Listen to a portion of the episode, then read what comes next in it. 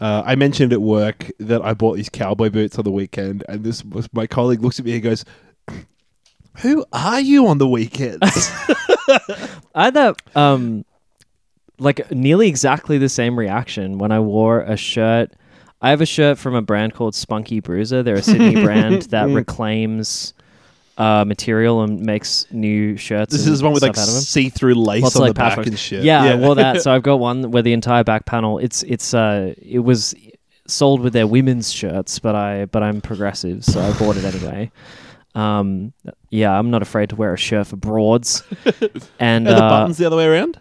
what do you mean? Are the buttons on the other side? On the other side? Women's shirt buttons are on the like if for us they're on the right, they're on the left on women's Oh, shirts. why? Because uh, in like period times or whatever, Mm. I think the reason was Period that, like times which is all the time for women. for women. Uh, yeah. yeah.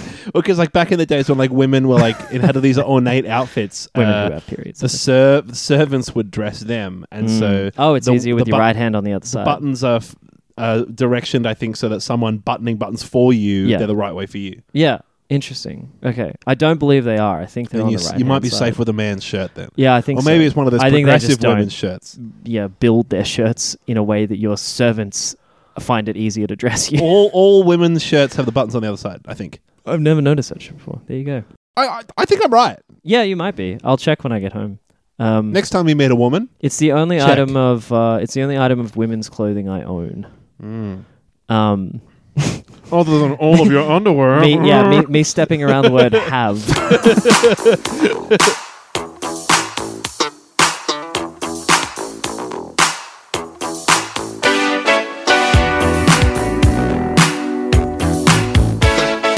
Welcome once again aboard Beef Station. Join us as we rocket through the stars at the speed of sound. I'm Oscar. I'm Andrew. Who up? Fuck, I almost said your name again, brother. You're you're you're uh, you're micromanaging. You're worried about Yeah, what yeah, I'm yeah. going to do. Yeah, You're- exactly. You're trying to figure out. You're making sure I know my lines. Yeah, oh, when yeah. You should Oh, be yeah. worried about knowing yours. and boy, you, you can't you can't blame me for having my doubts. Um, this week, uh, gonna try and crank this one out. We're really gonna get the schedule back into Mm. back into the swing of things. Um, we're gonna be covering a bit later in the Get back on show. the cart. Uh, John Wick Chapter 4, which we both saw pretty recently. It's directed by Chad Stileski. Pretty sure that's the guy that directed all the other ones. Is it um, or Stahelski? Who gives a fuck? it is. Stahelski. There you go. Yeah. Okay. Very casually asking, like, Sorry. I, I know the answer. I'm going to make it sound like I'm not sure. I thought I knew Yeah. the answer, but I didn't know that I was right. John John Wick 4 is what we're going to be covering later in the show. It's the directed by. JW4. Oh, yeah. It's directed by Chad Stahelski, Mm. which I'm pretty sure is the guy that's directed all the other ones. Uh, and stay tuned. We'll give you our spoiler-free review, Giving and then yourself giving yourself the edit point and then immediately burping, fucking your own edit point up. Really good stuff. I'll tell you what, this is not helping. Just had to bring it back. Yeah, yeah. um, uh, we'll be we'll be covering that later in the show. We'll give you our Mm. spoiler-free review, and then maybe if we can think of some spoilers, we'll drop them later. Yep. Uh, we'll tell you what else we've been up to. Uh, how's the week been for you, brother? Oh, it's been pretty good. I've been uh, doing a lot of writing, um, so I'm still stuck in this kind of like weird uh, intermediary kind of time between like moving cities and between trying to get jobs. So I'm not actively lining up any jobs on set. You're being a little fucking delinquent. I am, but I'm but I'm working shitloads in terms of um, screenwriting. So I've been screen do, doing a lot of writing like every day, probably like uh, you know six to eight hours every day writing. So that's been really good, and I feel like um, it's uh, really it's been really nice, and I'm I'm actually like. Uh, I'm really enjoying life at the moment. um, yeah. just because uh, writing is something that's such an interesting um, craft to me, and I've been spending a lot of time learning about how different people recommend that you approach the craft of like screenwriting and how um, why good scripts might look the way that they do. And no one's ever going to be able to give you a silver bullet for like all good scripts do this specific list of things. And if you don't do this, you're fucked. And Yeah. if you do this, you're going to get nominated for an Oscar. But there's certainly a lot of kind of like hallmarks or um, ways of thinking about writing that uh, I'm learning that um, like one thing that I learned recently, which I now kind of like have spent uh, the last few days since I learned about it, like looking for in movies that I'm watching, is um, a lot of people talk about how you're like your protagonist of your film, which is a um, can of worms in of itself. But let's just talk about it simply. The protagonist of the film needs like a clear goal straight through uh, that's going to carry them through right to the end of the movie. Basically, like at the end of the movie, they should basically be getting that goal, or it should be winding up after they've just gotten it. And a lot of movies, when you think about it, your you, you opening scene on your protagonist, you don't know what the fuck they actually want. You don't really Yeah. even know who they are. And so I always kind of uh, subconsciously had wondered, like, but how do you get to the point where you naturally actually introduce that goal, right, without it feeling forced? And Wanted the same thing myself. and so something that um, it's this is from a book called The Nutshell Technique by Jim Cha- uh, J- Jill Chamberlain. Um, uh, she talks about giving your character a setup want in the first act, and it doesn't have to be anything major. It can just be like uh, it can be like she uses the example. It could be like, oh, my protagonist wants a sandwich. And so the first act, you start off in the first scene or first sequence, you immediately establish your protagonist is hungry, they want a fucking sandwich. And so what it does is it doesn't set up your entire movie's arc, it doesn't set up their goal for the rest of the thing, but it it immediately makes your protagonist very active, and you can straight away tell are they on their way to get the sandwich or not? Are they um, procrastinating getting the sandwich? Are they is there stuff in the way? Are they getting frustrated about not having one? Are they lazy? So not only does it give you an active purpose, but it also lets you immediately start characterizing your protagonist. And even though you can then discard that and um, it doesn't necessarily need to be something integral for the rest of the movie. It kind of actually shepherds you through the first act because the end of the first act, they should kind of get it in a way that is uh, im- very imperfect for a bunch of reasons. Maybe while he while he's making the sandwich, he watches someone kill his wife or something. then- Yeah, or like you know, he goes to like he goes he was he's like fuck it, I want the sandwich from this particular spot, and then he goes to his favorite sandwich shop, and his favorite sandwich shop is shut, and then that sets up the revenge arc through the whole second act that he's going to kill the guy that shut the sandwich All shop. right, we got a movie. Here we go. Do you know what I mean? Like that's it's so it, Yeah. it seems like um the more you look for it, the more that you'll it's see that like to like prescribe rules to it like yeah, that. it just doesn't. A lot of movies just don't start with a protagonist that wants what they end up working most of the movie to get. It's just this first kind of thing. Um, and Yeah, it can be like make it through the to- line at the at, at Centrelink or something. Yeah. It's, it's like really yeah, it's really interesting. So anyway, that kind of stuff. Hopefully that little tirade was um was interesting for people. But um I, I think that sort of thing is is the kind of thing where I'm not treating it like it's an answer and it's going to make me like a master screenwriter if I always do that. But um, but it's so interesting to see that there are these like habits or tips or patterns or whatever that um, when you start showing mastery of those things, you're you're really on your way, yeah. uh, which is really nice. So yeah, I've been good. So how about you? How's yeah, work's been pretty good for me too. yeah, nice. yep. I mean, I'm in a very fortunate position that we do a podcast about the industry that I'm looking to work in, so I've yeah, kind of yeah, got, yeah. got more mileage about it. But No, no, fair enough. you got to start Um, a podcast with a mate talking about. You got to start a podcast about. Yeah, exactly. You, you, Um, you should start a podcast about the industry that you work in. Perfect. Um, I've been saving a story that I want to tell on the pod. I, thought I thought we could be a bit more professional. Um, so h- how's this? So I ve- mentioned very briefly and sort of cut most of it out because I realized I didn't want to do gear about my nana's funeral. But um, yeah, sure. my nan's funeral, uh, sort of four or six weeks ago, or whatever. Um, it was hot property though. oh yeah, I mean, uh, it was in the. There was a little bit of the cold open about it, where I felt like I danced around it. It was, Yeah. it was raw enough that I thought, you know, this is this, This is, is- do. tastefully done. Yeah, Um, nice. but uh, one of the things that my dad uh, um, and my uncle like set up for the funeral, because my nana has like cousins in different states and WA, Mm. they couldn't make it in time for the funeral.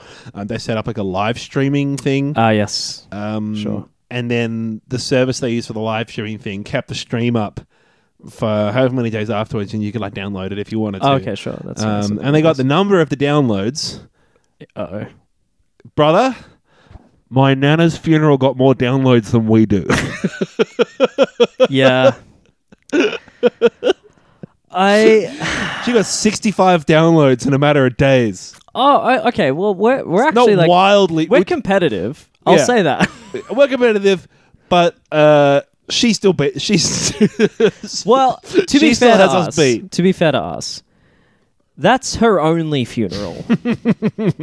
Whereas we gotta, Yeah, we that's gotta right. contend with doing hundreds Listen in, of Nana, these. crank out 130 funerals and yeah. let's see if you're still Let's see if you still maintain those kind of numbers. Exactly. All right. I think we might have ourselves a bit of a rookie effect, if you know what I mean. a bit of beginner's luck. When you get to your difficult 130th album, come back to us and see exactly. how you go. Exactly. Um, yeah. Again, I'm I'm sorry if you lost. No, thanks, man, but it's only 10 downloads. It's fine. yeah. Yeah. Yeah. Um, all right, well, there you go. That'll, that'll, that'll do. That's pretty good. That's pretty good. Yeah. Real Um, uh, real cold open vibes for this Oh, yeah. past past cold open. Looking, look, looking forward to seeing uh, how much of all of that I leave in. Yeah. Uh, great. I reckon there's going to be about a two minute intro. Um, anyway, welcome back to the episode. Uh, this week, as I said, we're doing John Wick 4. We thought we'd uh, do some news and special features and uh, you know other, other little updates before we dive into that, though. So Mm. let's do that now. Uh, do you want to do some news? Yeah. Let's do it. Cool. Jing, jing, chicka, jing, jing, jing, jing, jing, jing, jing, jing, jing, jing, doo, doo. Beef bullet. Yum. Right, here we go.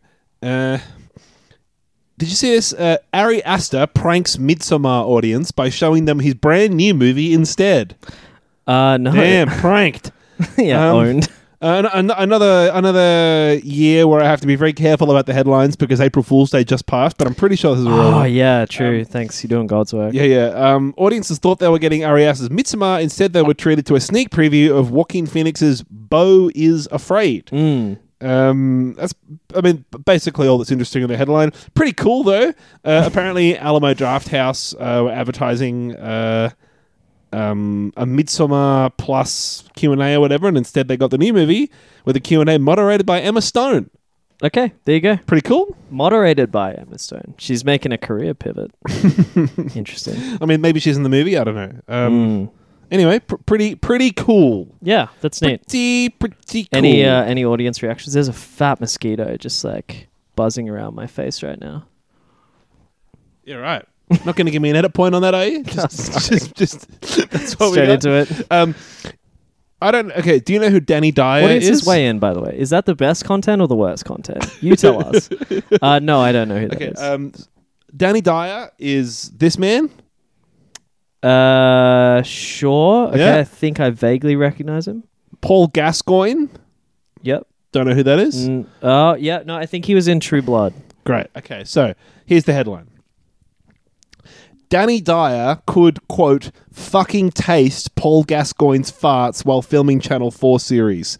He's got a rotten ass, Paul. Now, this, uh, uh, yeah, okay. I'm interested as to what I think I understand why this made the cut, but what I think is, do you know who either of those actors are?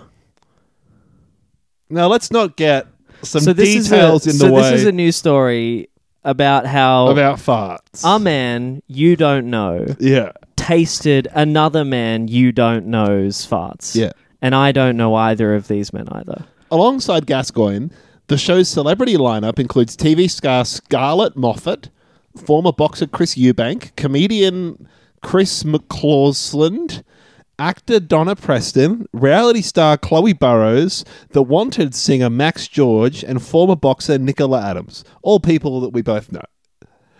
Speaking about living inside the enclosed space, host Danny Dyer explained that Paul Gascoigne's flatulence was something contestants had to, quote, get immune to.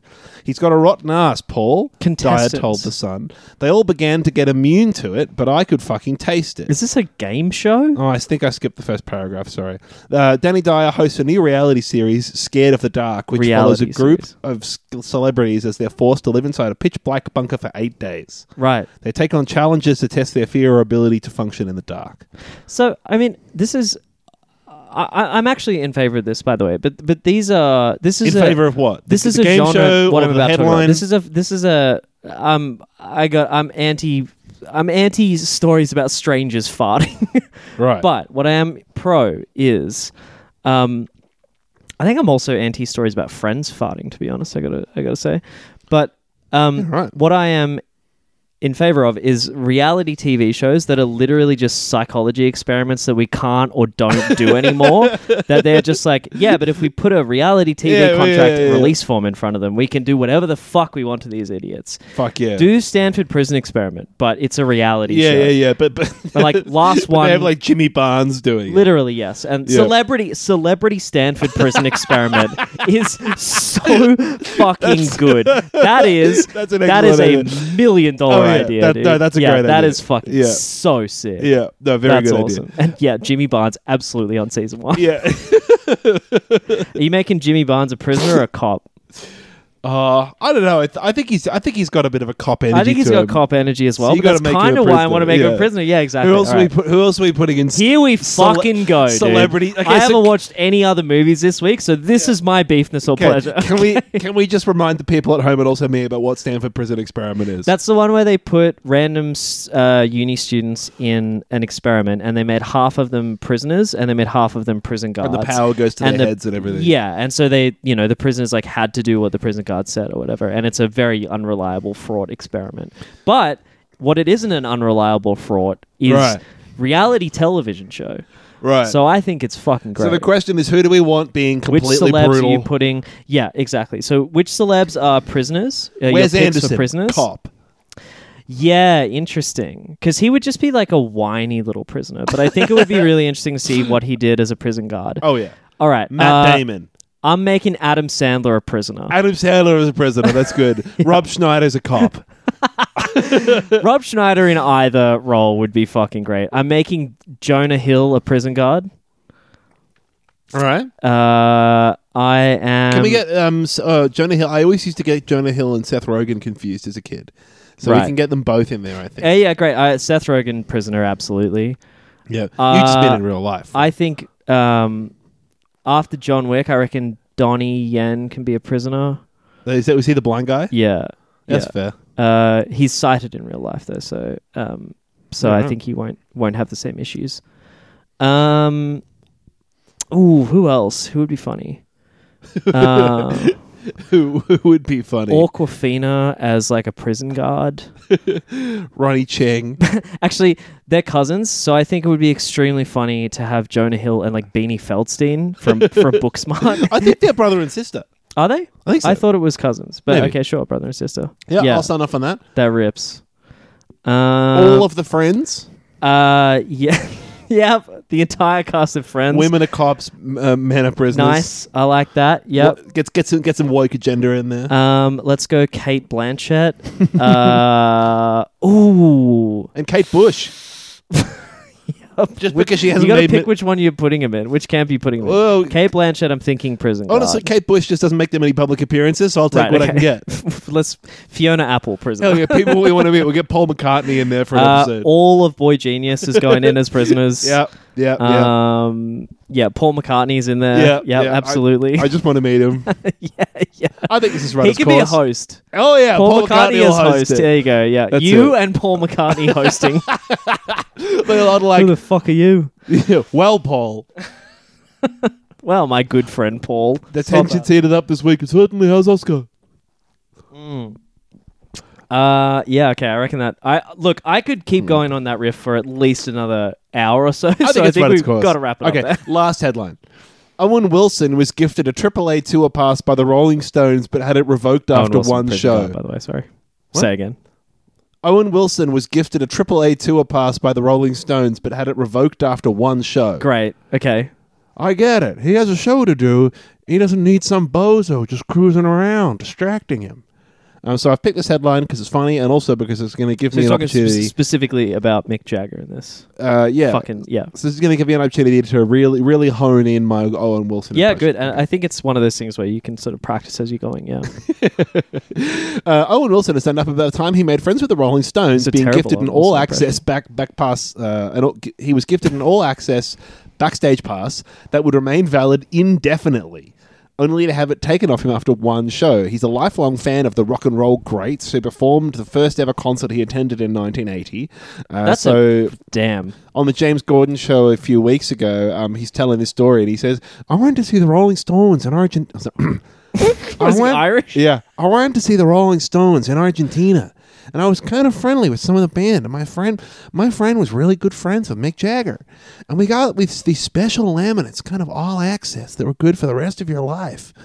Um, uh, after being gifted with the passes, he recalls being eager to test just how all access they truly were. Okay. thinking to himself, I think we found gonna- our villain. I'm going to walk over here and see if anybody stops me. Uh, and he noted that no one, no one stopped me any place. And so he ventured off, and eventually, uh, I ended up right at this place where uh, I could look over and see Mick Jagger on stage right there. And then all of a sudden, uh, uh, he bolts during jumping jack flash and comes running down, and it turns out where I was standing was part of the stage a little bit. So I just sort of froze and tried to be inconspicuous, and then someone came running over, screaming, "Get out of here! Move! You're not supposed to be here!" And I go to bed th- that night, still thinking, "Oh my gosh, that was kind of gnarly." And then I got a call the next morning from Mick's security team, and they say, "Do you still have that laminate?" And I go, "Yeah." And they go, "Okay, we're coming over to pick it up." And I get it. He has a show to do. He doesn't need some bozo just cruising around distracting him. And that's the end of the story. There you go. That's. I want to see the stage layout. I really want to see, like, to the crowd, Like which- how visible was Owen Wilson? Because I'm imagining him standing really Yeah, close. yeah, yeah, yeah. like, you're in, uh, you're in He Argentina. looks like he's with the Yeah, band. yeah, yeah. Is that funny? Owen Wilson? yeah, yeah, yeah, yeah. He's standing like behind the bassist. Mm.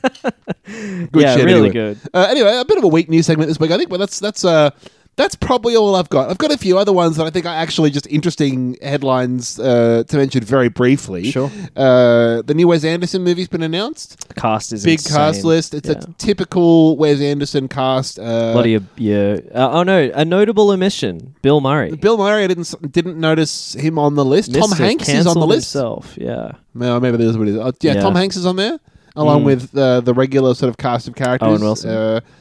Uh, Owen Wilson, Edward Yep. Norton, Jeffrey Wright, uh, Jeff Goldblum. Actually, Jeffrey Wright's a new one. maybe he is. Oh Uh, no, he was in uh, he was in French Dispatch. Yeah, yeah. yeah. Yeah, uh, ScarJo, Jason Schwartzman, uh, a whole bunch of the, the normal the normal cast. Uh, I'm really looking forward to it. I fucking love Wes Anderson. I've enjoyed every single movie he's ever done. I just got that mosquito, by the way. Thanks, brother. Now I have to leave. Better it in. leave it in. Uh, and the last one is that there's that Scott Pilgrim anime series coming out. Um, oh yeah. which is only cool. Uh, it's cool. So I think that they're writing a new story, a new story Mm. with a new thing. It's not just like a extension of the movie. Um, Edgar Wright's on to executively produce it, and they're getting the entire. but not direct. I don't think so. And they're- they're getting the entire cast from the movie back, reprising their roles Yeah, for the series, which is pretty cool. Yeah, yeah. Well, I mean, they, they seem to be pretty tight knit. Like they had um they had that uh, Table was it they did during- a table read, Yeah. and also I feel like that movie kind of um like really launched a couple of careers into into the stratosphere. Yeah, So- because it's a crazy cast now. I mean, like, because I mean, she was still big then, but like the Aub- Aubrey Plaza is Yeah. now huge. Uh, Chris Evans wasn't Yep. Captain America yet. I think. Um, yeah, I mean, Michael Cera like has always been pretty yeah, big, yeah. Mm. Anyway, that's the news for the week. Uh, that's all we got. Mm, nice, good segment. All right, so a tiny, tiny little bit of beef to solve pleasure. Okay, Let's play the music, but like really quickly and we quietly. got, we got I'll like see if a- I can figure out how to do that. for that. Yeah. We got a um like a like a meat related pun. Uh, well, something to do with Twiggy sticks, maybe. Oh yeah, not bad. Uh, no. Think of it later. Oh, yeah, great. Mini Anyway. meat.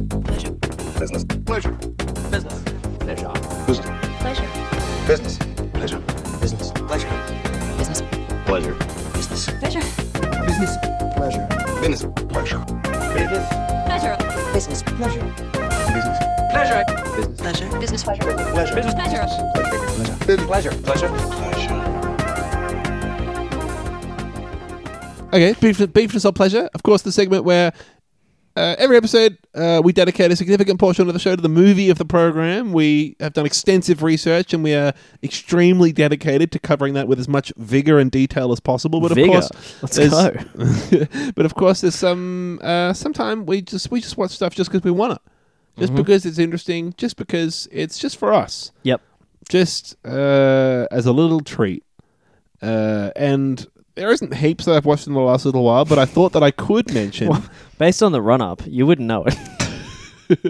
I thought one thing I could mention that I finished recently is a series that uh, a friend of the Pat recommended that I've, I've absolutely blasted through uh, called Catastrophe. It's a sitcom Mm.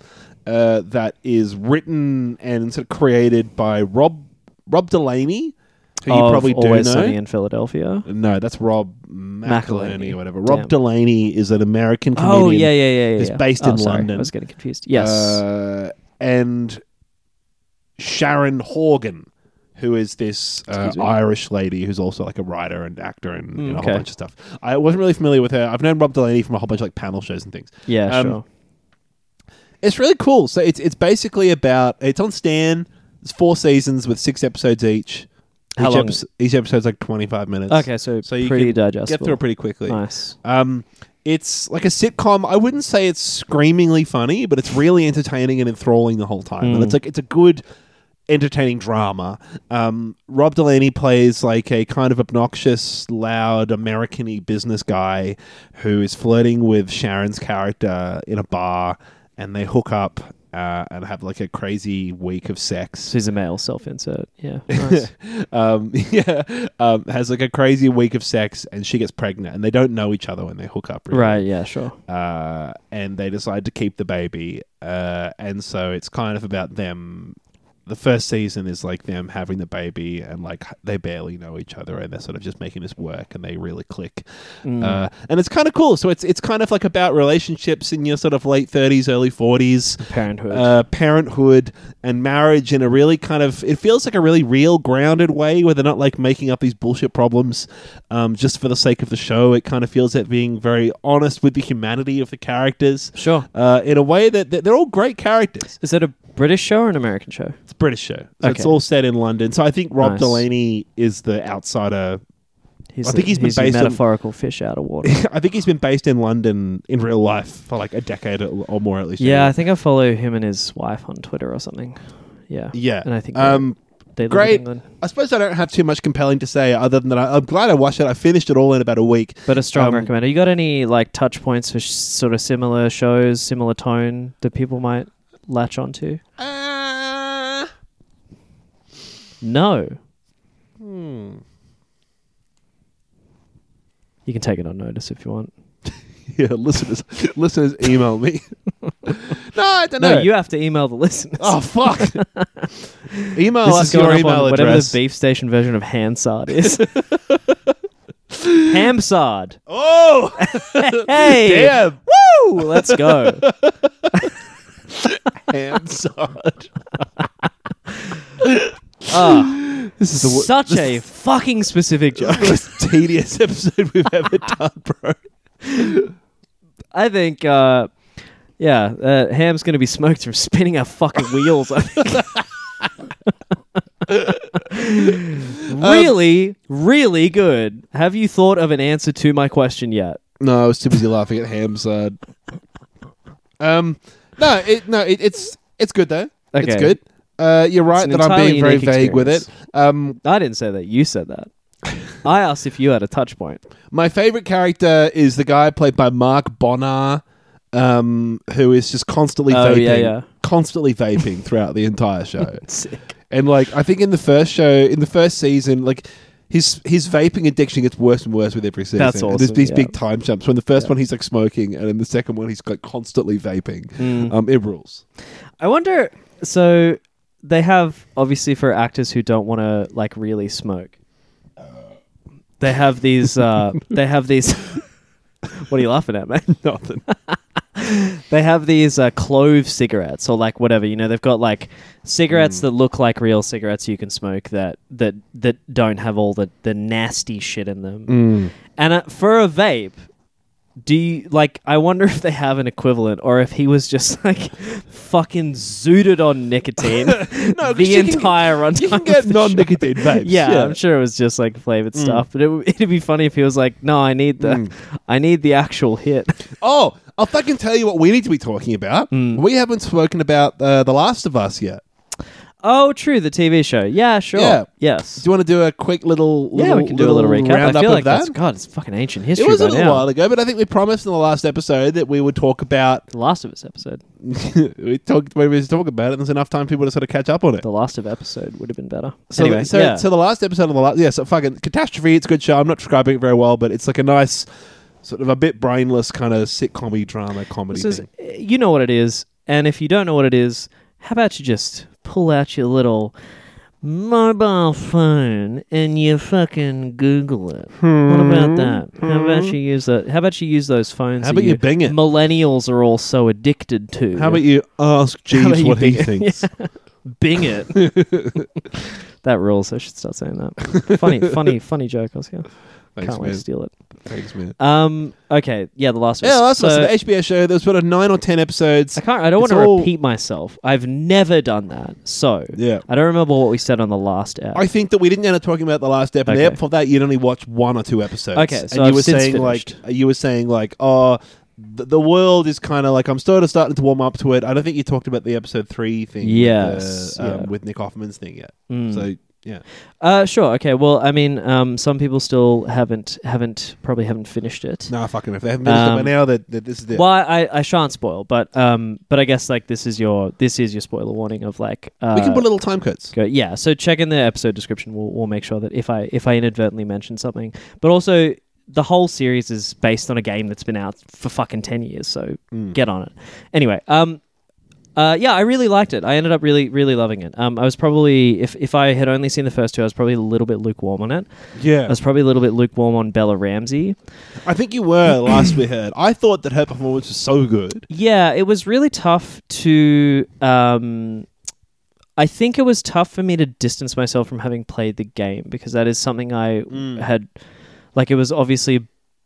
Uh, Well, not obviously, but it was incredibly beloved to a lot of people. But like, yeah, I, I uh, uh, similarly to a lot of people, I have a very special connection to that game, and I really feel like I don't know both the first and the second um, parts. I have felt like I just lived in the world for a couple of days, so it really, yeah, I just feel like it's like I feel like a lived experience. Well, I, I think that's one of the best bits about the show is that it allowed an extended.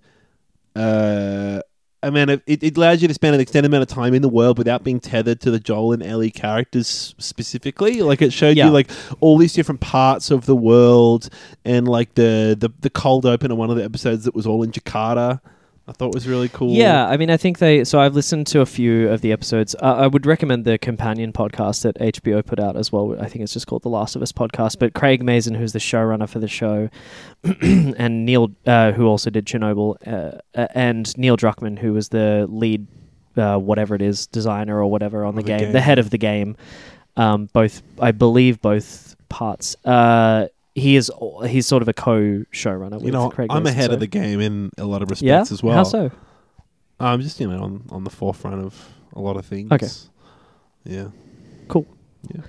Um, and so they do this podcast, and um, but ours is better, so don't listen to theirs. Just listen to ours. But um, but they talk a lot about uh, how like you know choices that they had to make between the game and and the podcast uh, Mm. and the podcast and the and the and the series and um, one of the hard rules that they had for themselves in the game was basically you, you are hard locked into either Joel's perspective or Ellie's perspective they they they never have like the entire game is witnessed through either of those two characters Yeah, eyes. yeah, yeah. and so in You the like, series Completely depart from that. and yeah. they do, which I think is really great. Um, so you know, some of the best uh, content in the series is is when you get these deep dives on other characters, um, Yeah, like whether or not um, they were old characters from the series or new ones that they've introduced for the purposes of, um, you know, the the television show. So Yeah, like like that's the scenes like with the, I think it's Melanie Lynskey's character where her, she's yeah. like the um the leader of like what in the game is just like the grunts in the city that you Mm. are just like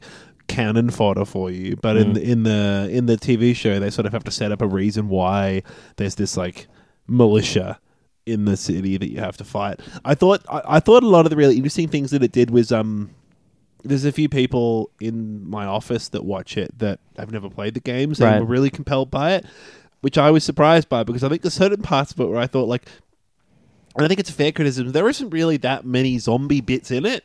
Like In it's the lots series? of yeah, there's lots No. of small scale human relationship stuff that makes me feel like it doesn't really depict the huge zombie catastrophe in as great a detail as I I think it could. And I think that maybe Mm. that's like me hyper analyzing it because I've I'm very familiar with it and I'm trying to think about like oh what's missing from the show. So I'm surprised that a lot of people I spoke to without playing the game were completely sold on it. I think that's more interesting from a gameplay perspective, though. But I think that would very quickly get quite old in Mm. the series. I think it would, And I suppose The Walking Dead's kind of done it a lot. ironically, yeah, but I think it would ironically feel more like something like John Wick if Yeah. uh, you were just watching Joel like murk fucking clickers Yeah. for 20 minutes. Um, so I think it's always been a little bit about, uh, or, or I think the focus of the games has always been uh, the human relationships. Mm. I think the second game, uh, part two, really like doubles down on that, which is why there's so much of that game is cutscene. Yeah. Which not a criticism. I think it's great. It's just uh, a lot of story. you were you were talking earlier about like um learning different like writing tricks and things about screenwriting. And I think one of the most interesting things about the Last of Us TV show um, is how quickly and I think believably it built the positive relationship between Joel and Ellie's character. Yeah. Um, like they only have seven hours to do it, eight hours to do it. Um, half of that probably based on how much screen time those characters actually have in the Mm. show. And obviously, there's way more time and lots of just passive dialogue as you're like wandering through cities to get that more believably fostered in the game. But whereas Yeah. in the TV show, I would just be curious to see like line to line, scene to scene, doing some sort of like graph on like Joel's feeling towards Ellie because I feel like Ellie is like herself the whole time, Mm. and it's she has to win Joel over. And I think Yeah. that like between the second and then the fourth episode and maybe the fifth episode, there's that bit with the joke book, and I That is that, what Mazin specifically talks about. I think it's that. Yeah, right. When he she reads, she tells him one joke And when he they're does, about like, to go to sleep, yeah, and uh, he really laughs at it. And when he wakes up, he's rolled over, and he's covered his good ear, and so that's why uh, they get snuck up on, and it's because he lets his guard down because he's connected to her yeah. on like a really human level, which is really great. And that's a that's a that's a little fucking Mazin trick. Is you uh you teach him a lesson. I, I mean, I don't think it's amazing, but very good. Um, you teach them a lesson, or you're trying to teach them a lesson, and they don't want to learn. yeah. And then uh, the first time they ever really behave that way for the first time in the series, you fucking kick them while they're down, and you really Yeah. punish them for it. Well, I, I can't remember the it, but I think he also does it maybe a bit earlier than that. It, it's it's whenever they're in the gas station. Uh, and he's like siphoning fuel out of the car. So I just remember that whole scene in the, and then on the, the road trip they go from there. Um, uh, I- just remember. It, I think it's like a couple jokes where it's like the first joke he doesn't really laugh at, and the Yeah. second or third one he does. And so I think it's like literally scene to scene. I think there's like one scene that transitions between like grumpy Joel and happy Joel. But I think that the w- it's a testament to the writing that you don't really notice. It doesn't feel like a cl- like a clunky gear shift in their characters' relationships. yeah, I think Like it feels really smooth and believable. I think you're right, but also there's certain things that are helping them out. They're like um, the audience. Uh, you, you know, like I think the show actually has a fair bit of time passed between those two scenes, even if they were only like the, even if they were the concurrent or the the, the first and second scene that you see between the two of them. Uh, enough time has passed that you, your brain just kind of goes like, "Oh, she must have worn him down gradually." Yeah, yeah, you yeah. know um, but yeah still i mean that you know the choice of what to include when you've got such a limited um, uh, a limited amount of pages as as is in a Yeah. limited series It's a really is elegant way really of well doing it. I think I was just really, I was, Yeah. I was really ready to be skeptical about them not, about them like forcing that, Mm. and I was surprised at how natural I felt it to be. yeah i do feel like they already had a fair bit of their um, this is not to undermine the work that Mazin did or anyone that worked on adapting the scripts from the game but i think they had a very strong template to cut from Oh yeah, but like the know? more the more that you cut, the, the like every little bit of dialogue like builds their relationship and makes it more believable and makes it Mm. feel like a more natural conversation that they're having over the course of the story. And the more the more you cut, the more the harder it is to go from like Joel is this hardened mercenary and she's cargo to like um she's Joel's daughter kind of thing. Like Yeah, yeah, yeah. I think uh, you know, I think the really like beautiful dynamic is is just that Ellie is so endearing that yeah. um, as an audience member, you, you almost feel like Joel's natural state and Yeah, anyone's yeah. natural state that's hanging around Ellie, where she likes them, the natural state would be to like fall in love with this person and just like want to be friends with her or take care of her or whatever. And so for Joel to be resisting that is a point of like friction for the Like audience. it requires effort for him as Exactly. well. Yeah. So I think what it is is is is not um, it's not an effortful building, but rather him relaxing and uh, Yeah. setting his armor aside Yeah. for a minute. And so I think that that is because of like Bella Ramsey's performance, because of the writing of Ellie as a character. Um, I think it is very natural for the audience to just go like, "Well, yeah, of course she's going to win you over. This is Yeah. such a such a great person." yeah. and um and then it's what they do about that that's really interesting as well i think so Yeah. yeah, um Good i really enjoyed show. it uh it's so it's done now and i think the second series isn't out until like 2025 so Oh, fuck. uh a Yeah. bit of bit of uh yeah sit your little asses down and wait And they've just Um, like ba- without basically without missing a week or maybe skipping one week, they've now started Succession season Mm, four. so I haven't they're, seen any of that they're yet, yeah. really not letting me cancel my fucking binge subscription anytime soon. It's Yeah. very annoying. please please I'm enjoying. I know you haven't seen any, but I'm enjoying season four so well. So yeah really yeah good. definitely With definitely the final season of Succession as well. Yes, so they say. So I'm very interested to see how this one wraps up. I think I would be a lot less keen if they hadn't announced this was this is the last one because I feel like, oh, how long are they going to Uh, fucking? yeah, go? it just Yeah. could have gone on forever. But the fact that this is like they're gonna have to start like Mm. fucking uh, tying up loose ends. I'm really enjoying it so uh, far. yeah, it's good think it'll shit. be great. Yeah, Yeah, right. so keen on that. So probably the last thing to do. good little world in television land right now. The final thing that I wanted to talk about, uh, something else I'm watching on uh, SBS on demand. Actually, is have you heard of this show Alone? Uh, no. So there's several seasons. It's like a reality television show. Uh, Oh yes, fuck. there's several. several seasons. Yeah, I've heard about Oh, it. Oh, it's real. uh, there's several seasons of it on American TV, and it's basic. The premise is they find some place out in the middle of the fucking wilderness, in the middle of nowhere. It'll be like in the jungles of South America, or in like Alaska, or in, in the middle of fucking nowhere. Mm. Um, and they get ten volunteers who all fancy themselves to be like. nor normal everyday people that that all fancy But themselves like to be like survivalists, survival experts Yeah, or sure. big time campers or whatever. Um, and they they leave you they leave all 10 contestants uh, separate enough that they'll never see each other in the middle of some wilderness area um, and the the aim of the game is to just survive as long as possible Nice. uh, and uh, the What, last so at any point in time, any have, of a these satellite contestants phone? can pull the ripcord. Yeah, they have a satellite Right. phone and they can call at any time and say, "Come get me," and they'll instantly be able to go home. Mm. Uh, and the last person to tap out wins. I think in this. So the the story that I'm leading up to is there's an Australian season set in Tasmania. Right. Uh, the and- middle of nowhere. Yeah, the last person to tap out gets uh, two hundred and fifty thousand dollars. That's nuts. It's a lot of money. Um, I'm just looking And up. so- Keep going. and so it's, it's cool. It's a cool show. And so I've I've dipped in and out of some of the American seasons, but uh, to be honest, like the American like gun toting fucking survivalist culture kind of thing that a, every, inevitably every contestant would have just kind of annoyed me a bit, and I have never been able to get into it. Sure, But sure. This one's an Australian one. There's a few of those characters still, um, uh, but I, I've decided to I'll watch this one.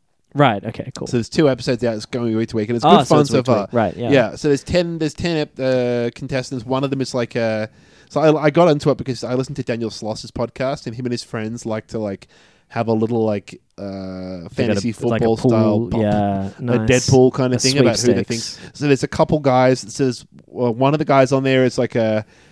They have their little intro films about themselves that are sort of ninety second intros about them, and this guy is like a hunting tour guide. Jesus. And he says like, "Oh, me and my wife and my kids, we all love hunting.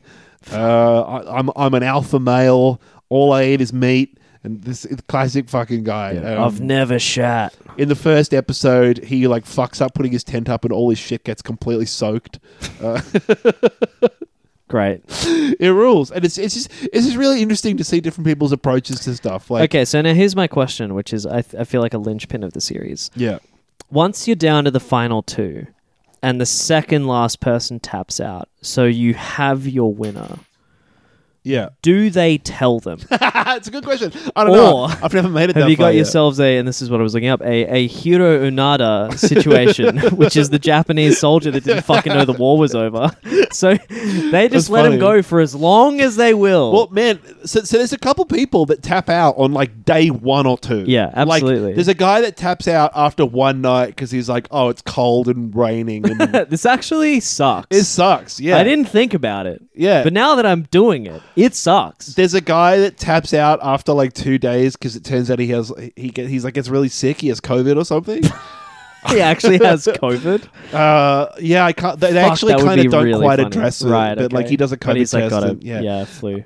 um yeah it's it's good so far though there's there's like someone i, I love the little subtle digs they take at the characters where like um uh because they have so an interesting thing because they're alone they have to film themselves Oh, So okay. interesting. they get Give given, themselves like, a Top Gun Maverick kind of Stan- situation. yeah they get given standard survival gear like everyone gets a tarp and a a, Leatherman or whatever. Yeah. whatever Mm. um and then they each get to pick 10 survival Yeah, you get a things. loadout. Hell Yeah. this rules. and so like every single one of them picks like this fire starting stick thing Mm.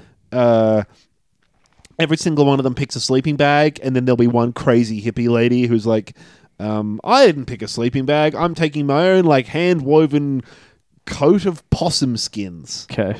And it'll be like, "Linda is the only one who didn't take a sleeping bag." yeah, and then it'll cut to like Linda shivering in the middle of the night. yeah, yeah, literally. Or, or, or there'll be like, um, there'll be like all these different. The first episode will be everyone trying to start fire and build shelter. Uh, and then this other random guy doing some crazy shit instead, and they'll be like, "Mark is the only one who didn't choose to prioritize building a fire."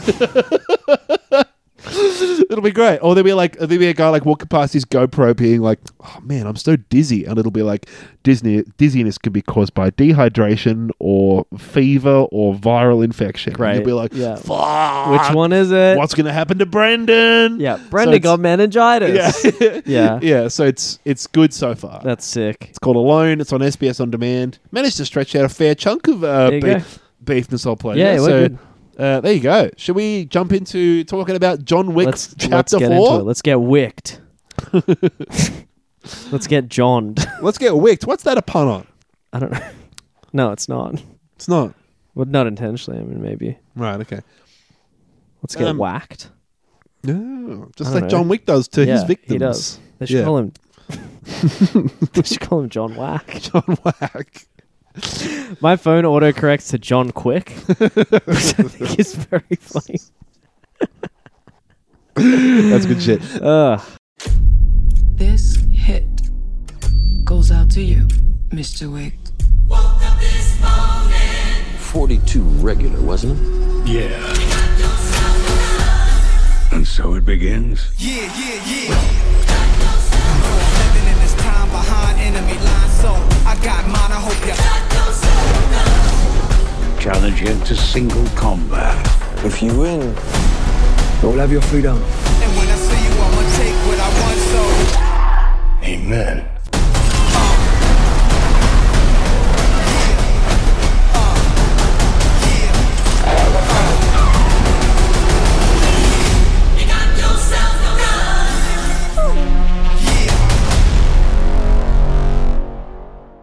Okay, so uh, John Wick, as we mentioned at the top of the show, uh, brand new movie that we just saw in cinemas uh, sort of a week or so ago as we're recording this. Minted fresh. Uh, directed by Chad Stahelski.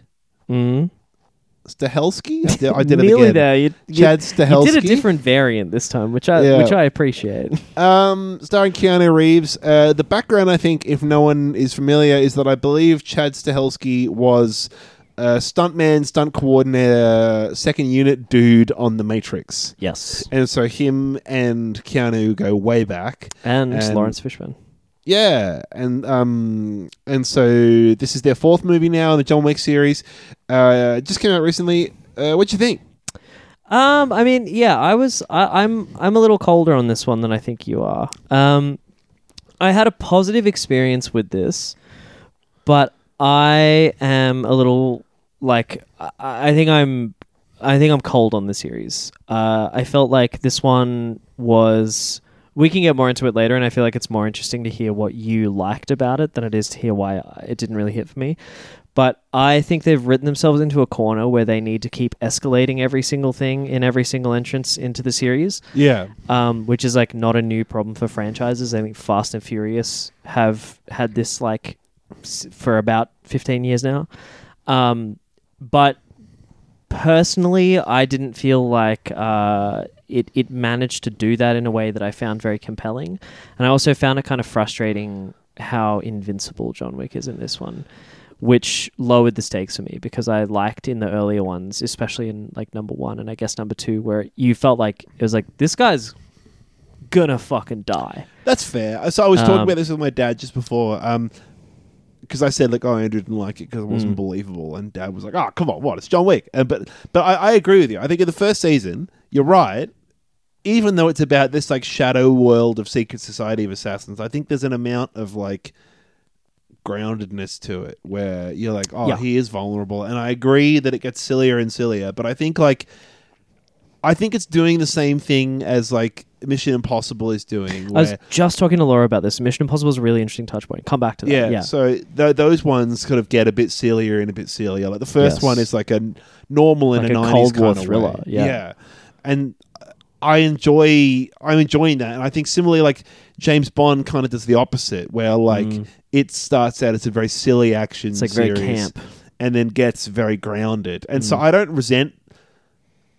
I think what we well, they, what they kind of did a they kind of did a reboot, right, to Daniel Craig, and so Casino Royale felt very grounded, but I think they still have been. yeah, still though, well, yeah, but I they mean- had to they had to push the reset button because they got too it got too big 'Cause of Austin like Powers as Pierce well. Brosnan. yeah, exactly. So they were like, "Fuck, we can't like. There's nowhere we can go from here. We have to like we got to hit the gritty reboot button. Yeah, and, yeah, and yeah. like uh, go back For to sure. Daniel Craig. So. But so I suppose what neither of us have said is like so. I, I really loved episode four, Mm. uh, uh, John Wick four. I, And by the way, it's the best rated in the series by quite a long shot. So Mm. e- even like I'm looking at Letterboxd, but even even beyond the first one, like I think all three of them are sort of sitting around like a 3.7 out of five, yeah, and this one is at a 4.1. I mean maybe that'll mellow out a bit with time. Maybe, but even I, then. I really loved it. I had a lot of fun with it. But you're right, it is a lot sillier, and you there's a lot more like suspension of disbelief type stuff. Um, that if you're expecting like a very realistic like uh, Jason Bourne kind of action movie, Yeah. it's no longer anywhere near going for that. No, so like uh, the example I would use is probably like one of the main characters is this like blind guy that played by Donnie Yen, who Yeah. interestingly is sighted and also plays that blind guy in Star Wars. being typecast. Yeah. Um, well, because like he's basically like Daredevil, and Mm. in the Dare, but in the Daredevil universe, he's like a superhero with supernatural powers Yeah. and like senses, and it's all explained through like superhero shit. Whereas in this, they don't really explain it, and I get that it's it, it's almost this like Asian mysticism, yeah, unexplained ninja stuff. I'm not even gonna fucking touch that, but I think you're right. I think it's fun, but Yeah. there was like most of the movie I, I spent watching that character being like, so is he is he not actually blind or what? yeah, like, is he slightly sighted or what? and so he's he's blind, but he just has superhuman powers that it doesn't ever really explain. No. Uh, and it doesn't and so- tell you like, oh, he's relying on his hearing or whatever. It just goes like, no, You'll he's, figure it out, He's yeah. wi- he's he's in the club of best assassins, uh, North America. Yeah, exactly. And So- so, he's like, he's really good. Just So there's, trust so there's an amount of silliness Yeah. that I feel like you have to just be on board with. Uh, and being on board with that, I had a ton of fun with this movie. Yeah, and and this may surprise the it. listener who who knows me well, but Yeah. um, but I have trouble when it comes to silliness. Yeah. in films because I need it to, like, I can suspend my disbelief in, in like. I don't know. There's just there's sort of I, I haven't figured it out about myself yet, but there's Mm. some films that do it like I don't know the fucking the Matrix as like a touch point is like for some reason that's a way more high order concept, and Yeah. my brain just goes like, yep, sure. Whereas like in this one, it's like I don't. That's not real. Yeah, I don't know. I mean, You know? maybe I, I think one of the things I like the most about the John Wick series is that they sort of explore and expand the universe more and more with each movie. Yeah, it's a But I series s- for law masters. I suppose maybe in some respects, and I'm not. I'm sort of thinking as I go here, but like with the Matrix, I guess they sort of establish kind of clear rules, and then they don't. I don't remember two and three, but my sense is that they, they don't really. They, there's sort of some sort of eternal logic and consistency, and they're not expanding the rules of the Matrix all that much. There's like extra lore, and you learn about like the the real world and all that stuff. But like, it's not like they're like, um, oh, now there's this extra chunks of the Matrix bit that, that changes the way that they behave or whatever in the world. Uh, it's a tough in- comparison to make. I suppose so, but in Yeah. this, like, I can see what you mean about them being like, oh, and now there's this Marquis, and he makes these rules about this, and oh, and now there's this extra rule about how you do the That stuff isn't what I necessarily have a problem with. I didn't think it was Like making it up as they super go well along explained. kind of but thing. I mean, yeah, the the sure, like the, the the lore is not any of the stuff that I really had a problem with in this in this whole thing. Um, because there's stu- there's stuff where you're like, so one of the things that I when it happened on screen, yeah, I was like, oh, come on, it's like he falls down a set of stairs. Yeah, And then gets up and keeps going, and you think like, "Oh, sh- shut the fuck up! Come on, come on!" yeah, He's, apparently, they actually shot that, and the stunt, Oh, yeah. the stunt man like actually took that fall, which down, was like, an insane fall. a hundred flights of stairs or whatever. Yeah. Um. Um, this is, uh, I mean, my my my problem, my thing. So, uh, chatting to um to friend of the show and previous guest Laura about this, um, uh, and I saw it with hopefully upcoming guest Lou, who I think was also like uh, a little bit kind of like skeptical of all of it. Um, I think it probably also like influenced my the way that I watched it. Was I, I think both of us were just kind of like not really not really getting sucked in by the whole thing. mm, Um, so, uh, what I enjoy about the John Wick series, and what I think, so they've got this, they've got this problem, right? Where um, I'm going to try and like recap a bit of a discussion that we had uh, pretty quickly, which is which just kind of explains, I think, what she doesn't mind about it. And sorry if I kind of like misconvey this ideas, uh, these ideas, Laura, because I know you'll probably listen to this episode, but. Um, uh, what she doesn't mind about it, but what I had a problem with, and what I see that is the is the issue that they're grappling with that, that means that I personally, subjectively, am not a fan of what they did, is that each each entrance in the series has to go above and beyond the previous one in the series, and um, you've got the simplest option for that, which is just like pulling the more guys lever, right? Yeah. But then you also have um, the like more elaborate sequence option which is like where you create so you you basically are throwing the main character into an environment where the rules of the engagement are modified um, well, yeah, well, it's like, like, in, the third one where they they barrel into accidentally they barrel into a knife shop and none of them have any ammo or whatever or they can't get their guns out or whatever so they or like have in Mission fight Impossible, where he's suddenly flying a helicopter or whatever. Right, Yeah. and, and like the example that comes to mind from Mission Impossible, which is just such a memorable thing, is that uh, it's whichever one in the middle of the series where he's got to go into that underwater environment. It's like a water cooled supercomputer thing, and he has to like plug a USB in or Mm. I don't think I've something, and that it's one. It's like uh, so it's like a seven minute long take where Tom Cruise is underwater the whole time and has Wow. to like um, rescue someone and or there's two of them that are meant to go down there and one of them gets knocked out so he's got to do the thing but also rescue the person and it's like I think when I think I'm engaged, I continue to be engaged when you change the rules of what he has to do. So you put him in a little underwater like donut flush basin thing. Yeah. That's cool. yeah, Throw John Wick into a shop where there's only knives. yeah, That's cool. yeah. You know, and, and the, the catch is there's so many knives. Everyone has so many fucking knives. Yeah. That's great. But when the when the thing that you're doing to escalate is just there's just more guys, it it completely loses me because I I, didn't really just get- get, bored. I didn't really get more guys out of, out of this. I, I thought so. The action sequences, I agree. There's a lot of bullshit where it's just like, oh, how much can one man do? I feel the like that's same the bit thing where I just was. happens like a hundred yeah, times. that's the bit that I was happy to suspend my disbelief with because in Yeah. the same way as I was like, oh, he's James Bond, he's he's Jason Bourne, whatever. Like, I Mm. don't, fine, he's the best guy that's ever done it. Yeah. but I really liked um, exploring the different. Like, uh, like a he- like about an hour of the movie happens inside the Osaka Continental Hotel, Mm. and so there's all these the fight between all the um, the sort of people that work for the I don't know whether they're ninjas or whatever they're not, but like the, the people that work for the Osaka Continental Hotel that like have like samurai swords and shit, and they're fighting off the Yeah, yeah. the Marquis guys, and there's this huge fight scene that happens in the Japanese hotel. I thought that was great, and it gave them an, an excuse to do some like hyper stylized.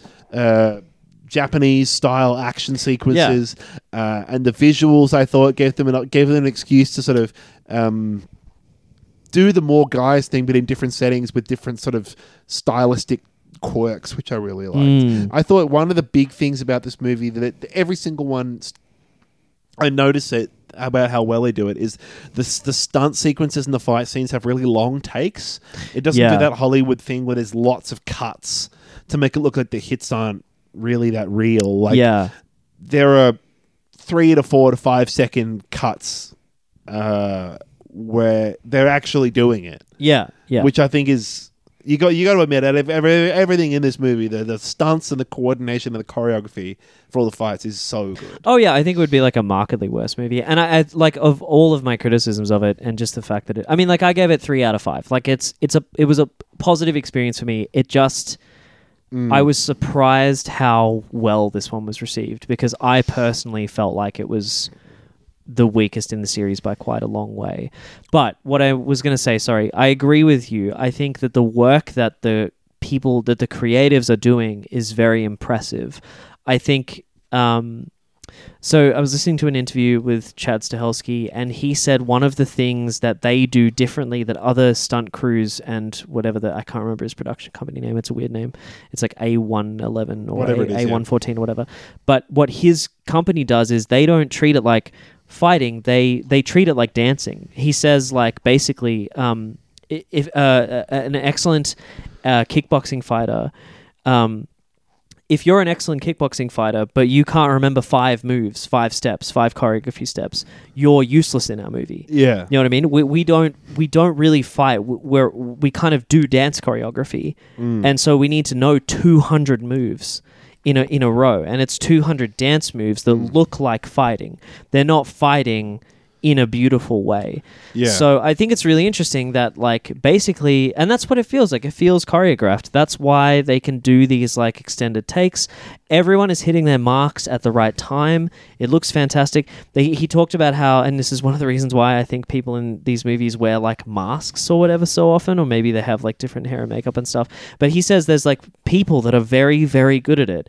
And he says if you look closely, or it's you, like the same four people. it's like there's like ten guys that are always the ones that are around Keanu. Yeah, and yeah, he's yeah. like those are like the guys that he's trained with. Yeah. And so, you know, if they're wearing like the combat armor or whatever, you just don't notice, but they're like they're the guys that are good at remembering what the fuck they need to do in the dance sequence. Yeah. They're like a type of professional dancer, That's which I think is really interesting.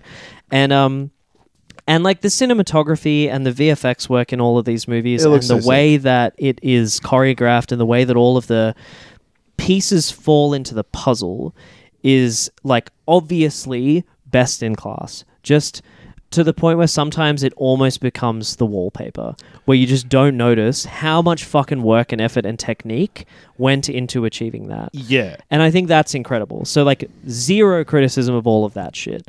Um, I, I, I feel like I, uh, you know, I kind of almost went into this movie like looking for the wrong thing because it's not like I was looking at a John Wick movie thinking like it's not going to do what it says on the tin. But I suppose I just wish that it had I think each like so the, these movies tend to work kind of like video games where like he's got he has to fight his way through a lot of henchmen yeah, yeah. to like get to the next boss or get to the next level. And I think um each I think in this movie there were like too many henchmen. I think each thing didn't really do anything different enough that if he'd done like 50% of the killing guys before he got to the big thing, I would have been much happier with it. I think so, but I also, I also kind of, I never felt that with it like was some too exception. repetitive. Yeah, that's yeah. I sure. completely get why that would be annoying to someone, but I feel like half of the fun was just watching him clean up these guys and like yeah. Uh, one of my favorite uh I was just going to shift to something. I, I, I- I can see why it would annoy you, but I just for whatever reason on the day I watched it, it didn't annoy me. Yeah, We're and like, talking I think off- I'm, you know, it's just specific, Yeah. subjective thing. We were yeah. talking off the air about like Triple R and about how it's Mm. just this silly cheeseball action movie. Maybe I was just in the mood for another one of those. Sure, I loved. I kind of love. Uh, like there was a lot of lines in this movie that were kind of corny and like an '80s action movie kind Yeah, of way. Like yeah. I wrote a few down just so I could have some examples. But there's like um. Uh, John Wick meets uh, Laurence Fishburne's character in some random sewer in Paris to like get his gear, and he presents him with like a really nice gun, Mm. and he goes, "How'd you get this gun?" And Lawrence Fishburne goes, "I know, I know a guy who knows a guy who killed a guy," Yeah. yeah. which is like kind of a lame line.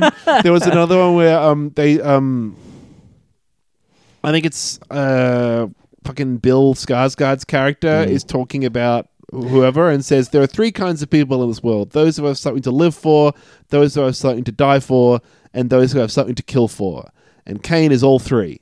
And Yeah. like, well, and then is and then is I guess because he's contradicting himself. yeah, but I guess the right, and I guess the point is, um, like John Wick is none of those, so he has no purpose anymore, which I think is like r- the real like thematic through line that this movie kind of grapples with is like, and that's why a bunch of characters ask him like repeatedly, they're like. But when do you? When are you done? When Yeah, does this end? and he t- uh, what are you doing now?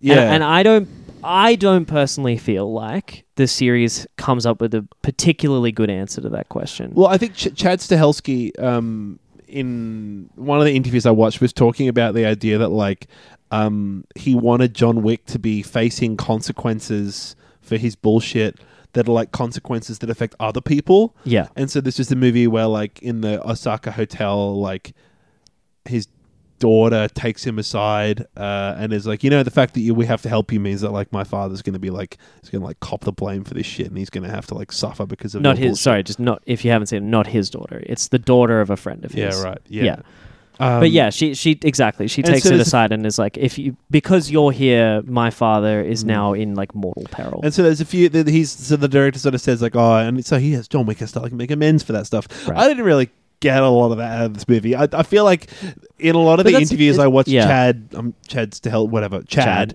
um, Mr. he Chad. sort of comes across as a bit of a dumb guy. I think. I, I, like I think he's yeah sure. there was an interview where he talked about like how he started writing this movie without any idea for the plot. He just thought of cool set pieces. Interesting. like, I'll think of a plot later. yeah kind of thing. That is how it feels. Like he said, like oh, I, I wanted to have like a blind swordsman, and I wanted to have a whole sequence set Yeah. in Japan, uh, and I wanted to have like, and he came up with all these other set pieces that weren't in the movie. Like he said, like I want snowmobiles, right. uh, but in the city because blood looks cool on snow, and I want a whole underwater sequence because underwater sequences are cool. I- Yeah. I, want to do it better than Thunderball did it, uh, and so he was just had all these ideas for all these extra sequences.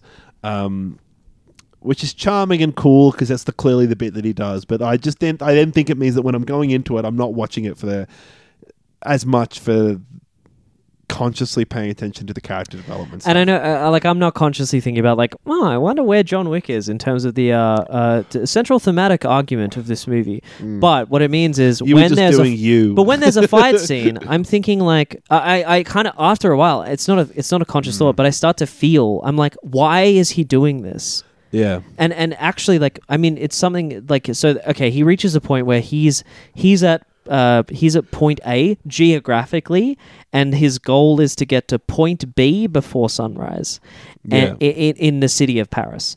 And so, like, what that then is like a very clear goal, right? Because it's like he has to get from point A to point B. And so, I guess when I start to struggle is like if I can't feel like he's getting closer or being held back from that goal. The staircase sequence that you're talking about is like a very good visual illustration of like literally how much progress he's making. It's like, is he near Yeah. the top of the staircase or is he near the bottom of the staircase? And it's a fucking long staircase. Yeah. So like that kind of stuff works some of me. the ways that they played that sequence, I thought like, oh come on, like right and I uh, yeah exactly but I felt like it went on for too long so Yeah. again the too many guys problem for me but it things like when he's in the club with the German dude and uh, I think he was German I don't know the accent work in this movie was fucked with the card, yeah, with the Like, card with- table. Why did, Bill Skarsgård? It has an American accent, but he is Swedish, I think. I think he's playing a French guy. And he's playing a French guy. It's like, why? Yeah. I don't care that that guy's French. Just, Just make, make him, him- fucking American. make him Swedish, It's a fucking international movie. I don't care. Just make him Bill Skarsgård. I, I hate when they do that. Yeah. Anyway, and that was that was another another example of like where, a dumb guy where he's like, let's get a, f- let's like this cool French guy, and, Yeah. then, and then let's cast an A-list American. Yeah, Bill It's like- Skarsgård is not American. He has an American accent. He has his a- when he talks in interviews. He's got the accent he has in uh, fucking um, Barbarian. Okay. He sounds American. So my point is, he could be either. I don't care. But it, but he's not fucking French. So I just Yeah. don't know why they do this shit. I don't mind the accents. Who It, the cares for German, accents? I don't know, the the, the German um, like card poker guy just sound, seemed like a like so cartoonish. That man. was It's a that was the bit. Where, that was the one bit that really annoyed me when the blind guy knew what cards he had. Yeah, I, d- I- I mean, How I do don't you know what cards I, he had? Or, or- yeah, sure. like, add it to the list. You know what I mean? And like, I get that people are like, I, I kind of think sometimes this movie goes like, well, that's what's cool is that you have no idea how we figured it out. It's like, yeah, but but I'm the audience. like, But I'm the audience. you need you actually need to do the thing for me. Sorry, like I Nah, do it hold that privileged Nah, position. where the Sorry, author brother, of the this script movie can't ruled. just be like, uh, uh, you don't need to know. It's like, no, no, No, I need to know. no, this you movie. don't need to know. This movie ruled. Sorry, Yeah. wrong. They um. But anyway, so like, uh, I think like when when it works for me is when them that he's like moving towards the goal very clearly, and when there's an interesting twist that means that he can't fight in the same way as he normally would be able to fight, and when it's just a thousand men shooting at his bulletproof suit, and Yeah. nothing fucking happens. I really got bored, like properly bored. that was I, I was never I was never bored, and again I understand why. I don't know. I, I it, the movie ruled. The movie fucking ripped. He, he's he's the Terminator. Yeah, he's, he's I a think that's- juggernaut. yeah, which is not what I personally Yeah, want. I loved I loved the extra characters, and I think that the, the one of the things that Chad was talking about in interviews was like deliberately trying to take a step away from John Wick and show other characters a lot Mm. Sure, more in yeah, the movie. yeah. And I think I think the blind character, aside from the fact that it was annoying that he was And nobody, the the guy with the dog, does that quite yeah, well. Yeah, he was sure. great. Um, a lot of the scenes with the dog uh, were fantastic, and apparently they Mm. brought him. One of the reasons they brought him back was be- just because they loved working with the dog so much on the previous movie. Yeah, which is cool. Um, yeah, I loved it, man. My favorite sequence in the whole film was easily the top-down shot. that's everybody's favorite sequence. It was an yeah, for sure. incredible Yeah, yeah. So everyone's referring to that as the Hotline Miami sequence, which is because it looks a lot like a video game that is from that I think perspective. you're referring to it as the no, no, Hotline it's Miami there sequence. are like look look up John Wick Hotline Miami. There's like 80 articles about how it wasn't inspired by Hotline Miami and it was that he um he wanted to do a top down sequence but he couldn't find any movies that did it in the way that he wanted. So then he googled like top down video games and there was this one I think it's like it's Hong Kong something or other Whatever, Hong Kong yeah. Rush or some shit. And um he w- he said like that one that's this feels how I want it to feel and it's a game that came out in like 2019 so I think it was heavily inspired by Hotline Miami. Anyway, yes, that sequence was fucking great. incredibly good shot. When I was watching that, so this is the way that I actually ended up watching the movie, and I, and it was most manifest in that particular sequence. Um, was I was just watching it for like, oh, I wonder how they did that. Like, how did Yeah. they? How did the stunt guys do that? Was that a full controlled burn? Do I think that was VFX? Uh, were they like, w- w- uh, like, uh, where is the? You know, like how many people are there actually coming in and doing this? Was this a one take or is it digitally Yeah. stitched together? And that uh, that top down sequence Mm. I found like really fascinating because I, I thought like they must have done it on a studio lot. Yeah. So they built all of that, which is really cool. But then also, um, I was wondering, I was trying to figure out like, is that like a? It's not a steady cam. They didn't fly a drone around because it's a way too stiff. kinda. Not a crane. It was a spider cam, which is what I thought. They use them at like sports games on the four cables. And so they had that camera like rigged up on like a bunch of cables, and so they that meant that they could start lowering like lowered down into the rooms, and it was Oh, I on just see, on like right. a head that they could angle up with like How a is that fucking different joystick. to a crane? What's it's a completely different machine. No, because It's the like crane you asking could how like it's have an different to a arm. tripod. You could have an arm go in and out and rotate it around and Yeah. move it around. Like it's functionally it's the same. thing. and a isn't it? crane sort of sits on the ground, so it has to drive places. No, like a big arm, a camera on the end of a big, a big like f- like like robot arm thing. Mm. Yeah, Like one that's like fifty meters long. like thirty meters long. like 30 meters long. and you reckon that's more or less expensive than four cables? Okay, fine. So it's because it's so it's cheaper. The way that it's I mean, no, it's the answer it's to my mo- question is that it's cheaper. It solves the problem better, but also yes, it's probably cheaper than building a building a crane that's the biggest crane you've ever seen.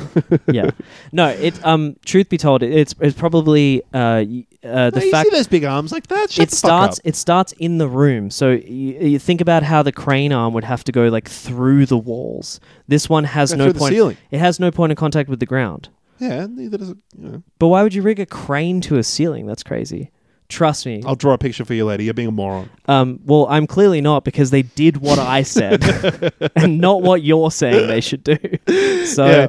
anyway it's like it, i thought it was interesting that this like spider cam tech is coming in because they also use that in avatar uh, for the like when they needed a face like an eye line to be like nine feet up they put this screen with the performance from the motion capture cameras of the person's face Right. up where the person would need to look at where the avatar's face is, and they used a spider cam setup, which I thought was just Yeah. really interesting because it's the second like action movie I've seen that that did this. So Yeah. anyway, I thought yeah. that was really interesting, and I just I really like watching these kind of movies to figure out like how the sausage is made. that's fair. um, I would love to watch then- a making of thing for this. That'll be that'll be sick. Yeah, after we after we all came out of the cinema, I saw it um, with my girlfriend's family, and she was like, uh, "or sorry, I was talking to um, her dad afterwards, and he was like, "Oh, but does that ruin movies for you?" And I kind of I didn't want to say like I didn't. It's because I didn't enjoy it, which wouldn't have been entirely true. But I said like I will I if a story is really engaging me, generally I'm not really thinking about that kind of stuff. Whereas I guess in this there was enough like the story wasn't there, so I was watching the action and trying to figure Yeah. out how they did it. So yeah, anyway. So like like I said, Mm. it was it was interesting and I really like listening to how they came up with all of that stuff. But just I I just want them to make more like more like the first John Wick movie. Do you know what I mean? And I'm keen to see so there's a Mm. You, you want an action scene, and then John Wick beforehand explains explicitly in excruciating detail exactly done. how he's going to do it. I, He's going to be like, "Here's my suit. Here's exactly what the suit's made out of. Here are the don't guys' bullets. Here's exactly what they're made out of. Here's the speed the bullets are flying at." yeah. Yeah. Uh, yes, exactly. I You him want the bad guys to I be want I want to know the, the barrel diameter. Yeah, you want the bad guys to be firing, and there'll be a constant number of how many shots they have left in the chamber. I think like people. This is a shitty criticism to level at scripts, but people will often, and especially when there's like a female character, a, Oh, uh, here uh, we go. with like a Mary Sue character, where it's like they're invincible, they have plot armor, they can do anything. I think John Wick is like that. And, and I just Yeah. think to me that isn't interesting at all. It's just like a screensaver. Well, I suppose, I suppose so. I don't know. That that to me, like In this- in this literally, case- I, I I am in the I am in a vast minority of hmm. like audience reception to this. Most people love this movie. Yeah. and I think you don't. You don't have to keep putting you that will caveat probably, on it. but I no think one's being like, "Oh, I don't want people to not Andrew says the movie's objectively bad." Right, but I'm don't not, worry about I'm that. not recommending people don't go and see the movie. I'm not saying it's not worth your time. I'm just explaining why I personally didn't enjoy it as much as the other ones in the series. I don't really remember three. I don't think I was that hot. I on don't think. I don't think either. I think this is way better than three. Two, two, and one are, are probably like Yeah. standouts in the series. I think I still prefer the first one out of all Yeah. of them. But you know, most people or like audience averages on most sites I've seen are rating this one much higher than the first. I think this is. I think this I got a tiny little spoiler section about that, so it's interesting. But yeah, okay, we ahead. can open up a spoiler section now then, because I was Sure. going to say it says spoiler, spoiler, spoiler. Yeah. Put its time code in the description to skip the spoilers. Yeah. One of my favorite bits that I suppose is nice to have as a surprise is like when he's when he's on the run, he's trying to get from where the boat drops him off to the church. Yeah. Um, I love that whole sequence. Mm. It rules. I loved it. I think that it was actually filmed around the Arc de Triomphe part of it. Yeah, and I'd then say so, yeah. finished. I was checking on Wikipedia then, and then like finished it at an airfield somewhere. So Sure, part of it was at the Arc de Triomphe. Mm. Um, I love that like they've ratcheted it up to like eleven out of ten, so that by episode four, this like the the secret assassins guild has like their headquarters in the fucking Eiffel Tower. Like just is in the also- middle of it. It rules. What the fuck? No, it rules. It's cr- it's so insane. So- that is maybe the most insane They- thing in the uh, entire that was my favorite movie. bit about it. Like I've been there. They have it a- doesn't look like that. They have a radio station in the, in the in the center of the Eiffel Tower, broadcasting their like assassin radio station Oh, to the whole city. so crazy. And then like the radio station is just this like just this like hot black lady, and it's o- it's only filming her like lips as she's like, "All right, you la- lads and ladies very sultry. yeah, it's uh, lads and ladies out there, and she's like only talking to John Wick I for think. some do you of it. ever see her full face? I literally You- think it's only, her the mouth. lips. It's so and then like the songs that she plays on the radio line up with the shit What's like going it's like nowhere to run baby and then it plays uh, the nowhere to run to Yeah. baby and then the bit where she's like we're gonna paint this whole town red and then, and they, then they play paint it paint it black. yeah Get the fuck No, out it of here, dude. it rules That's so. Oh, it was so stupid and I loved it so stupid. there was about uh, the, the bit with the muscle car where he knocks both doors off just because it looks sick to Pretty be driving funny. a muscle car with no doors on. Yeah. When the second door got knocked off, I was Yeah. like, "That's that is Yep. funny. That's that's a good bit." It rules. But yeah, um, What was your spoilery bit? The spoiler is like the whole ending thing of the film. So like the idea. So uh, if you've seen it, you know what I'm talking about. But if not, uh, so there's this like super uh, super um, old uh, unknown caveat in the rules where John Wick can like cancel his the hit that's out on his head if he wins a duel under very specific circumstances. And so he and Donnie Yen have to do like a proper old school pistols at 30 paces duel yeah. at the end of the movie. And uh, the whole Paris sequence is trying to stop him from getting to the duel so he'll be Because they're worried that he'll win. Because they think he'll win because he's John Wick and he wins everything forever and he's always going to win. so, uh, number one, and this is again purely subjective, so I'm sorry if they if you didn't think this, but I thought the entire sequence of the duel looked fuck ugly. It looked like I it thought was. it looked like the ending of a Marvel movie. It was like clearly shot on like a volume or a soundstage I or think something. they didn't shoot it at sunrise, obviously. yeah, it And looked It looked weirdly lit. It looked I- so fucking ugly that it was to the point where it was distracting me the entire time. You it looked about it.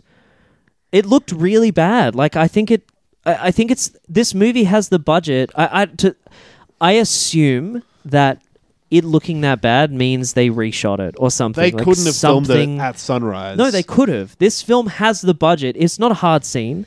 This film has the budget to do that. That would have had to do like multiple sunrises. Yeah. They would have had to be there at sunrise for like three Oh, weeks. what they would have had to shoot for four days?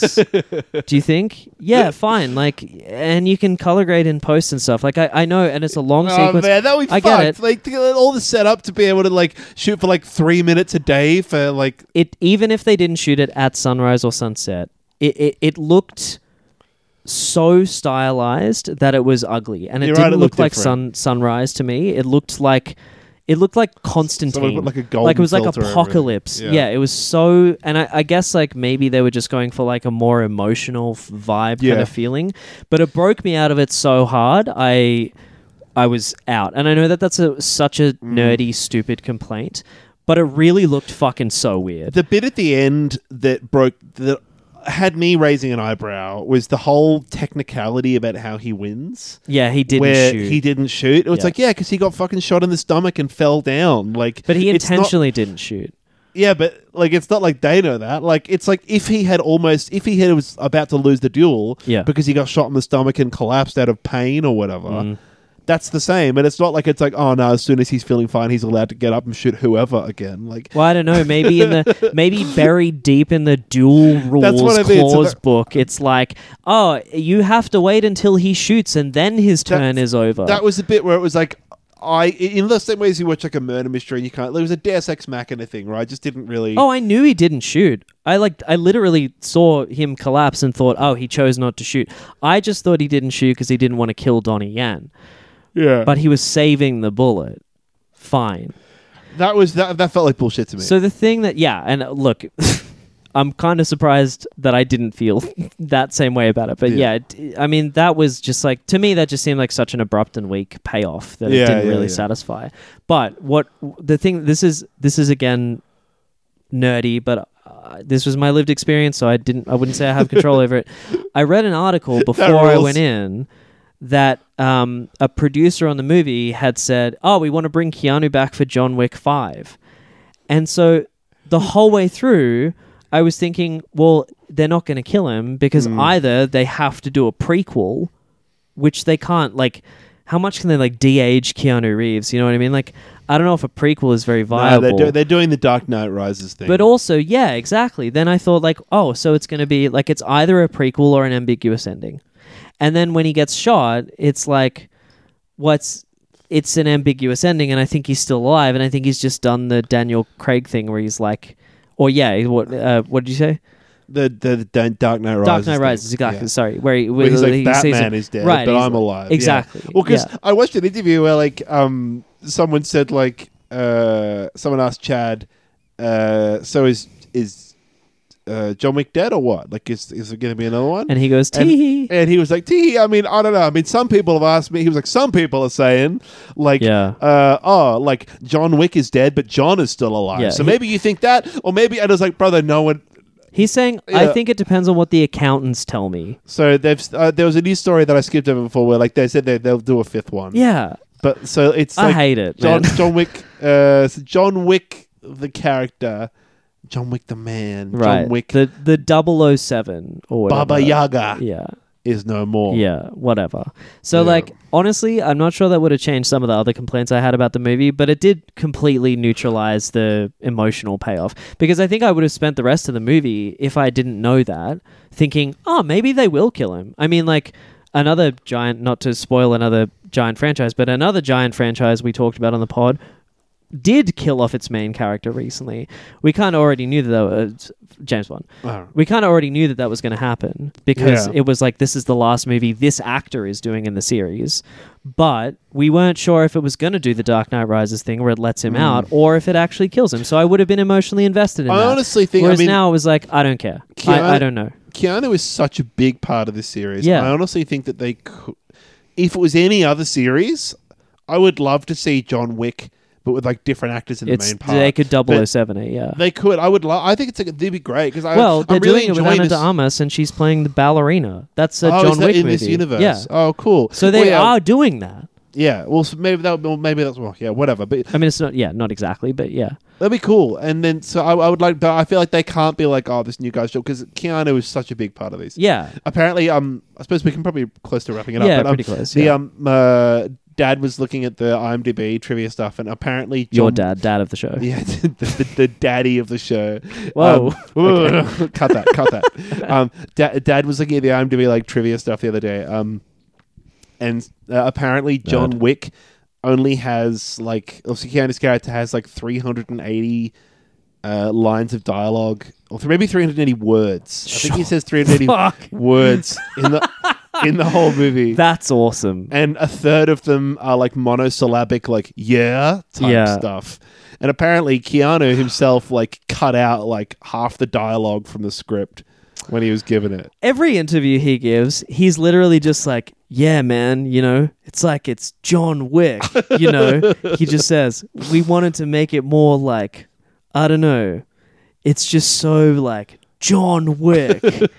you know, it's it's John Wick. I'm like, I Oh no! what do you mean? And Yeah. also, yeah, I feel like that's the thing I do know. Yeah. Brother, tell me Brother, something I don't. I know it's John Wick. Nah, movie rules. Uh, Yeah, I think- you're a dumb nerd for not liking Statistically, you're probably going to have fun with it, listener. So I would recommend that you go and see it. I love that these Uh, movies are getting sillier and sillier. I love enjoying, I like learning more about the universe, uh, and that I love how I liked stu- most about the other ones too. Yeah, I love how stupid it's getting. Yeah, Mm. like Bill Skarsgård. Like uh, apparently that was another thing where they were like, "Oh, we need to have this new guy This like there's a new sheriff in town, Yeah. and we'll call him a Marquis because it's cool to call him a Marquis." like I, I love that they're. It's just so transparently like, wouldn't it be sick if we did this? yeah. Wouldn't it be sick if John Wick had nunchucks? I guess that means he has to go to Japan. Like it, Yeah. it rules, man.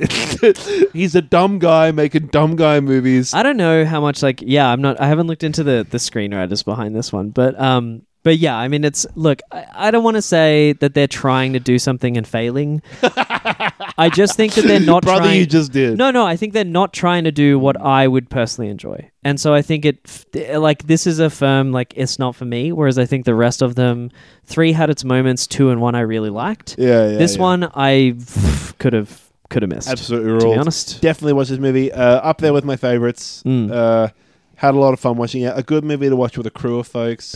Yeah, I think I'm. Yeah, I, Maybe- I, I maybe think that might be a better like- setting for it. You had to like rush to get there. I was driving. I, was driving home from Sydney Yeah, to make a session time. yeah. Sydney to. Tuggeranong to Belconnen. Yeah. yeah. So um, maybe you were just in the wrong headspace for it. I was in a weird headspace, but I think I was ready to enjoy it. And I, I think, I don't know, I, I just knowing the reception of it, I thought like, oh, it's going to do something special. And then I didn't really feel like it did something Yeah. special. It's not like it was overhyped, but you know, yeah, there were a couple of weird things that fed into my interpretation of it that I think just didn't really, didn't really work in its favor. Oh well. Um, but I, but I just think this is going to be a problem for every action movie franchise that ever exists, where each each sequel has to be more, more, more, more, and there's a it just reaches a threshold. Like the last I Tom, think the, the- last Mission Impossible movie is going to have to actually kill Tom I think Cruise. the Mission Impossible movies are doing a good job as well because they feel like maybe you're right. They're not doing the more guys thing. They're Yeah. like they're just making the stunt crazier. Yeah. And maybe this one they're just not. I don't know. I Yeah, wish I, wish know. they'd, I wish they'd done more of that rather than the the more, More guys, guys thing. thing. Yeah, fair that's, enough. That's my personal Oh, well. gripe with it. One thing, uh, one one place that we could use more guys is uh, It's in the the, Facebook the, group. The, the download numbers in the Facebook groups for this show. Yeah, yeah. If you're enjoying this one in the podcast, please tell a friend. And we're using Uh, guys androgynously there, by the way. So this is more just That's more right. peop more people. Uh, more people. That's right. You're all honorary guys. Yeah, Uh, you're all you're all you're all guys to us. That's it. Uh, please uh, tell more friends about the show. Enjoy. Uh, if you're enjoying it, let us know. Email us. Let us know what you want us to watch. I think next week we're probably going to do the Mario movie. Oh maybe. shit, yeah, maybe, yeah, yeah, or maybe yeah, not. I think we've discussed it. We'll do something. It'll be in the description of- in the Mm. episode now, anyway, so you can have a look and see what we decided on doing. Uh, thank you for listening. Thank you. Enjoy whatever it is that I'm playing in the background here now. Probably, Probably a Le Castle Vania track from the John Wick Four soundtrack. I'd say definitely not. Uh, we did about seventy percent of the music, so I reckon it might be. yeah, fuck. Oh well. Uh, listen next week. Thank you for listening. Bye, bye, bye, bye, bye, bye, bye, bye. Thanks for tuning in. Bye. Bye.